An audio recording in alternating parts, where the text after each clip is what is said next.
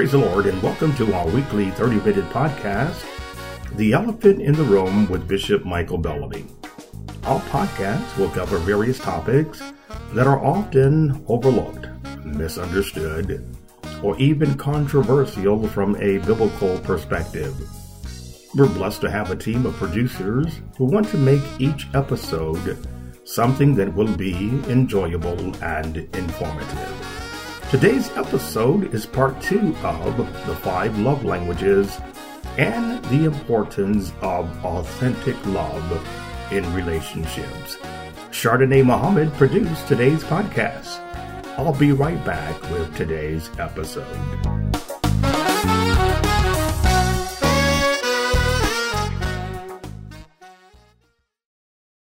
Is your love language coming along? What is the level of your love tank? A husband and wife listened to last week's podcast and said they kept hitting the pause button and discussing the podcast as they listened to it. Now, that's what I call active listening. I don't know how things are after their discussion, but I heard they are looking to listen to today's podcast. The husband learned some things he didn't know about his wife and probably about himself. I love this couple's experience because they were able to talk about it, laugh about it, learn from it, and tell others about their experience. When genuine love is the foundation of a relationship, language barriers, bad language, and empty love tanks can be dealt with civilly and with a favorable outcome. Civility is another element necessary for healthy relationships. Civility is the action of working together productively to reach a common goal, and often with beneficent purposes. Some definitions conflate civility with politeness, which suggests disengaging with others so as not to offend. Incivility is rude or unsociable speech or behavior. Incivility is a general term for social behavior lacking in good manners on a scale of rudeness or lack of respect for others. We're seeing the erosion of civility in relationships on every level According to a study by Civility in America, a nationwide survey, rude behavior has become the new normal. Would you agree incivility and rudeness is symptomatic of a lack of love and bad love language? Philip and Rebecca have been married for 10 years. They have two children, Philip Jr., who is nine years of age, and Susan, six years old. Philip and Rebecca are both working professionals and keep a busy schedule. There's a lot of tension in their home. Philip's job requires him to travel, and sometimes he's away from home for several weeks. Rebecca is a real estate company manager who needs flexible schedule. Philip Jr. is having problems at school. His grades are poor. He is bullied on the playground and disrespectful to his mother and sister. Susan stays in aftercare until Rebecca picks her up, sometimes late in the evening. There are shouting matches in the home between Philip and Rebecca, sometimes in the presence of the children. They say very hurtful things about one another when they are angry. On one occasion, Philip told Rebecca he hated her and wished they had never married. Little Susan runs to her room crying when her dad and mom have their shouting matches. Philip Jr. runs out of the house screaming, I hate this family. As you can see, there is a lot to unpack with this family. Would you agree there is rudeness, anger, hurt, incivility, and a horrible atmosphere to raise children? There are no signs of love language in this relationship. When we don't speak in the other's love language, or at least be polite, courteous, or civil, we have this scenario played out. If we were to unpack the underlying issues here, we would see both Philip and Rebecca's love tanks are empty and probably haven't been refilled for quite some time. Do you remember the emotion room from the earlier podcast? Emotions are high and hot in this marriage, and it's negatively affecting the children. If we could get Philip and Rebecca to calm down and talk, we would discover they love one another, but their lives are chaotic. Their careers are demanding. They feel overwhelmed and haven't been able to give proper attention to their marriage and children. Philip didn't mean he hates Rebecca. That was anger talking. When we are angry, we may say and do things we regret later. When the dust settles, we have time to think about what happened and we apologize for being unkind and the mean things we say. Stress, career problems, health issues, financial crises, and family dysfunctions can negatively affect our love language. It is crucial to create a positive environment as not to punch a hole in our love tank when life happens. This week, when I was watching the local news on television, the meteorologists forecasted electrical charges in the atmosphere that could produce thunder. He was able to see it on the radar. We can see some things coming before they happen. We look at the relationship radar and see the negativity in our relationships that affects our thoughts, feelings, emotions, and behavior. We can allow negativity to destroy what remains of our relationships or choose to cultivate an atmosphere charged with positivity. Philip can cultivate a charged atmosphere of positivity by apologizing to Rebecca for not understanding her feelings and his horrible words. He can't move forward with love language until he addresses the elephant in the room rudeness and lack of action to correct the issues with her and the children. Verbal language means nothing when one's behavior does not match what they say. Ralph Waldo Emerson said, Your actions speak so loudly, I cannot hear what you are saying. How do we correct this? We change our actions. So our corrected behavior speaks louder than our words. Our positive actions and emotions must change the negativity in the emotion room so the people we love feel and experience our love language before saying a word. Rebecca, Philip Jr., and Susan need to feel loved. Do you feel loved? Rebecca needs Philip to make repairs around the house.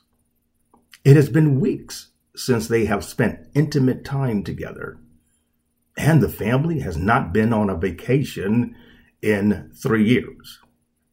Philip Jr. is acting out because he misses playing baseball with his dad and feels Philip does not want to spend time with him. There are a lot of negative emotions in this family. Here's the deal Philip needs to take time off work and love his family, not with words, but with actions that shows he cares about them. The repairs need to be made. He needs to take Rebecca out on a date, someplace she enjoys.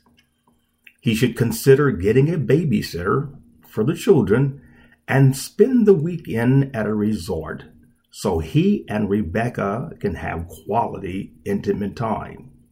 She needs to be held, warmly embraced, affectionately touched, and made to feel loved. He needs to take Philip Jr. to a baseball game and then spend time playing catch with him.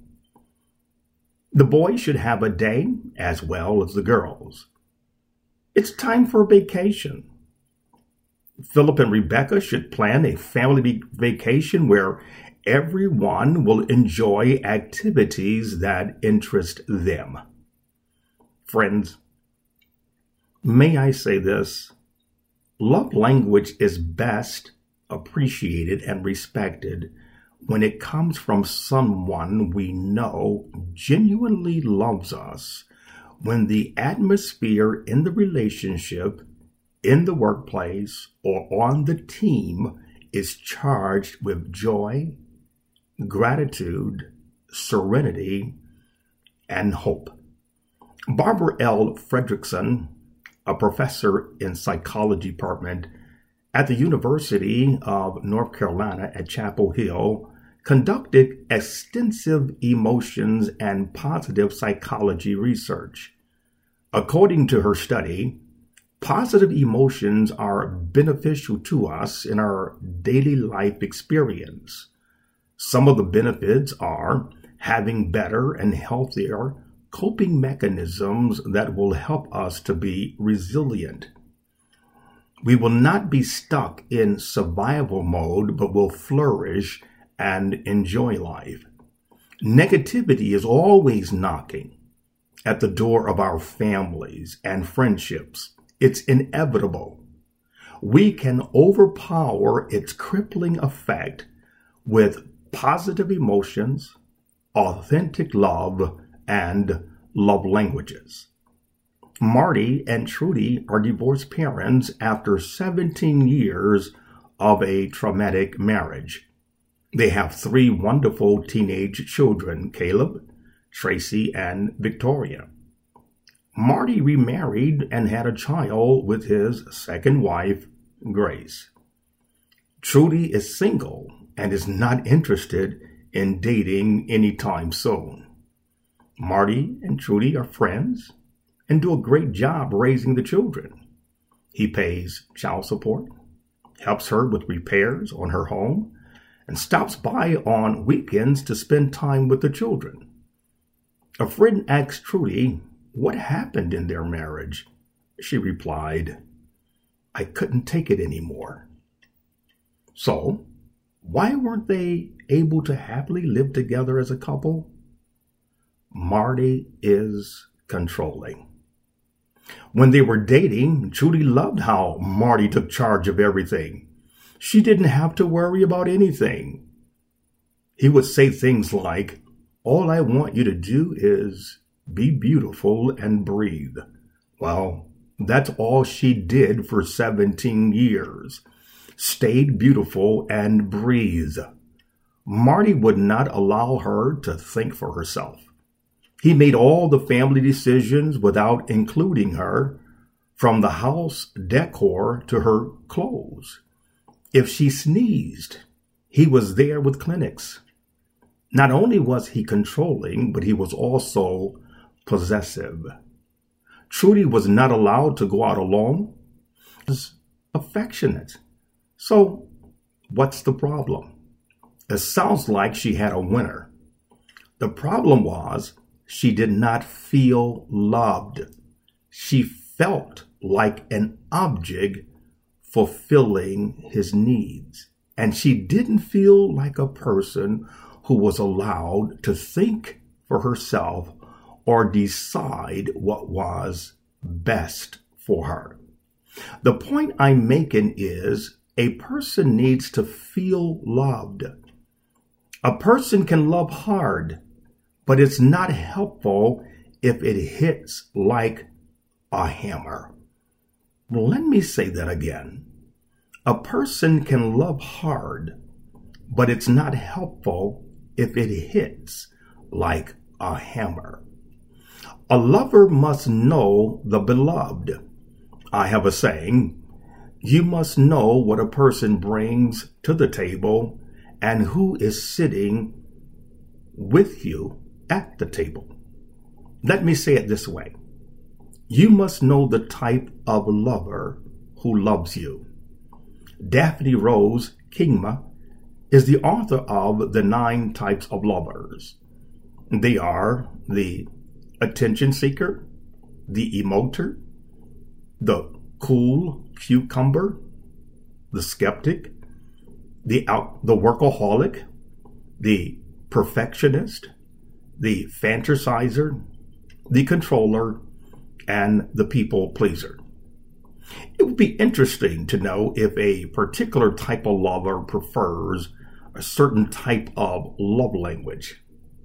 What type of lover are you? And what languages do you prefer? I have been very transparent with you about me in the previous podcasts, but I'm hitting the mute button on this one.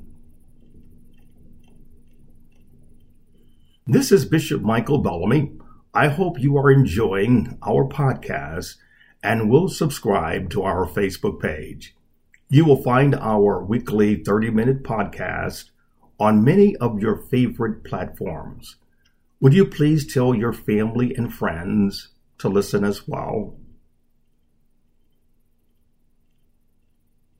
According to Dr. Gary Chapman, we all have a love language and it is helpful in all relationships. It does not matter if you are the cool cucumber, the perfectionist, skeptic, people pleaser, or controller.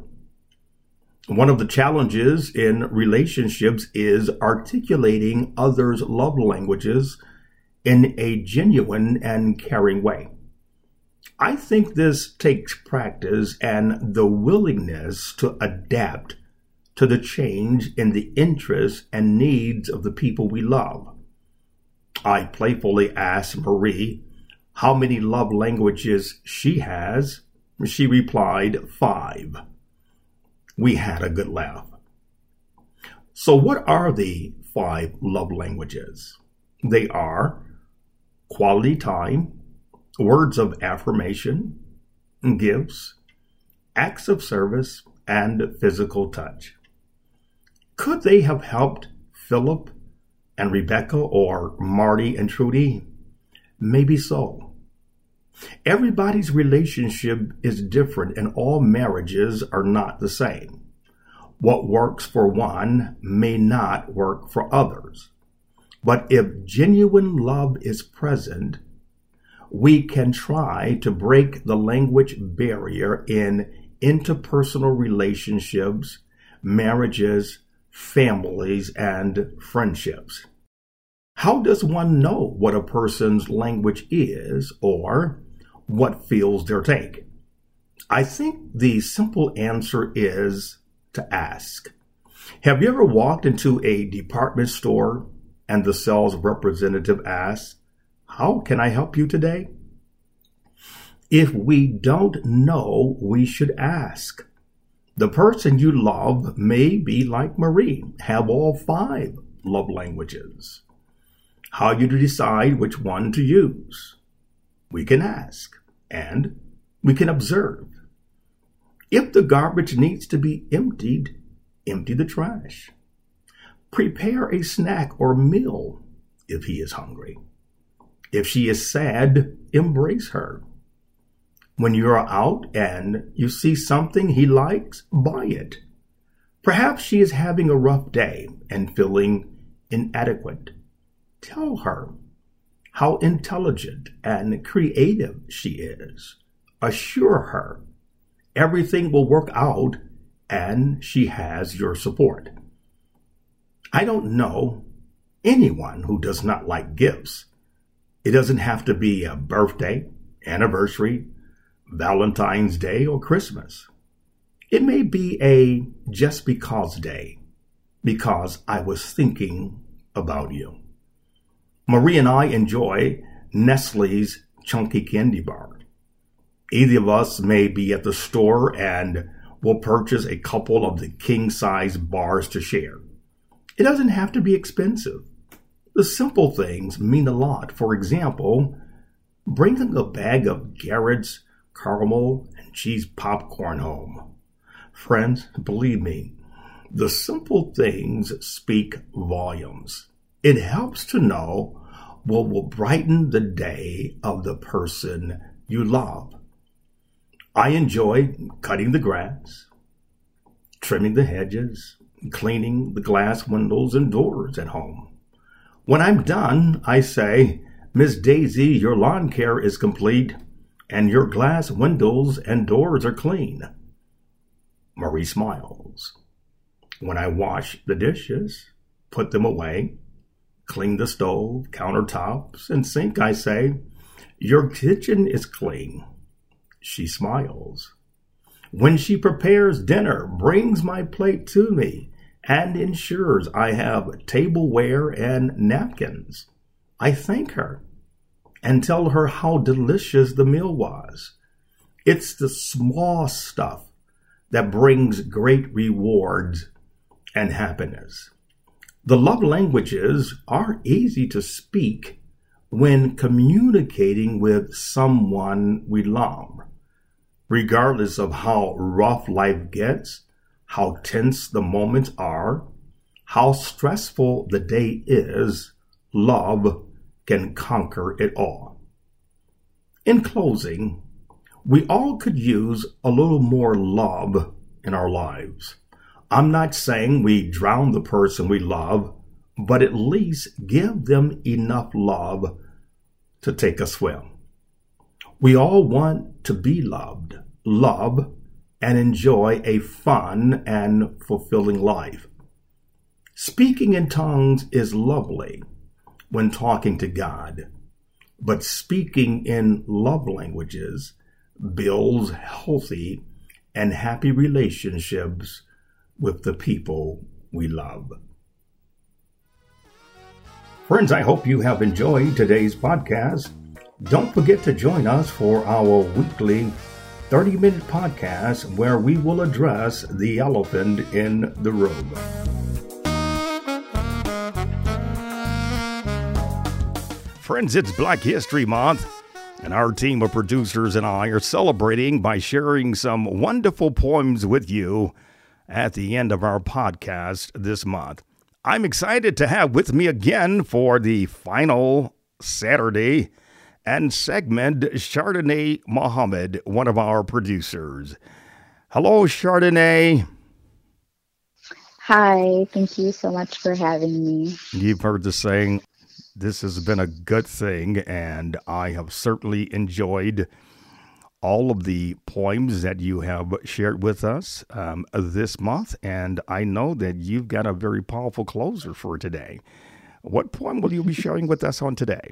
Today, I'll be reading from Maya Angelou. In the flush of love's light, we dare be brave. And suddenly we see that love's cost all we are and will ever be. Yet it is only love which sets us free. Maya Angelou. Wow. Yeah, she's a closer.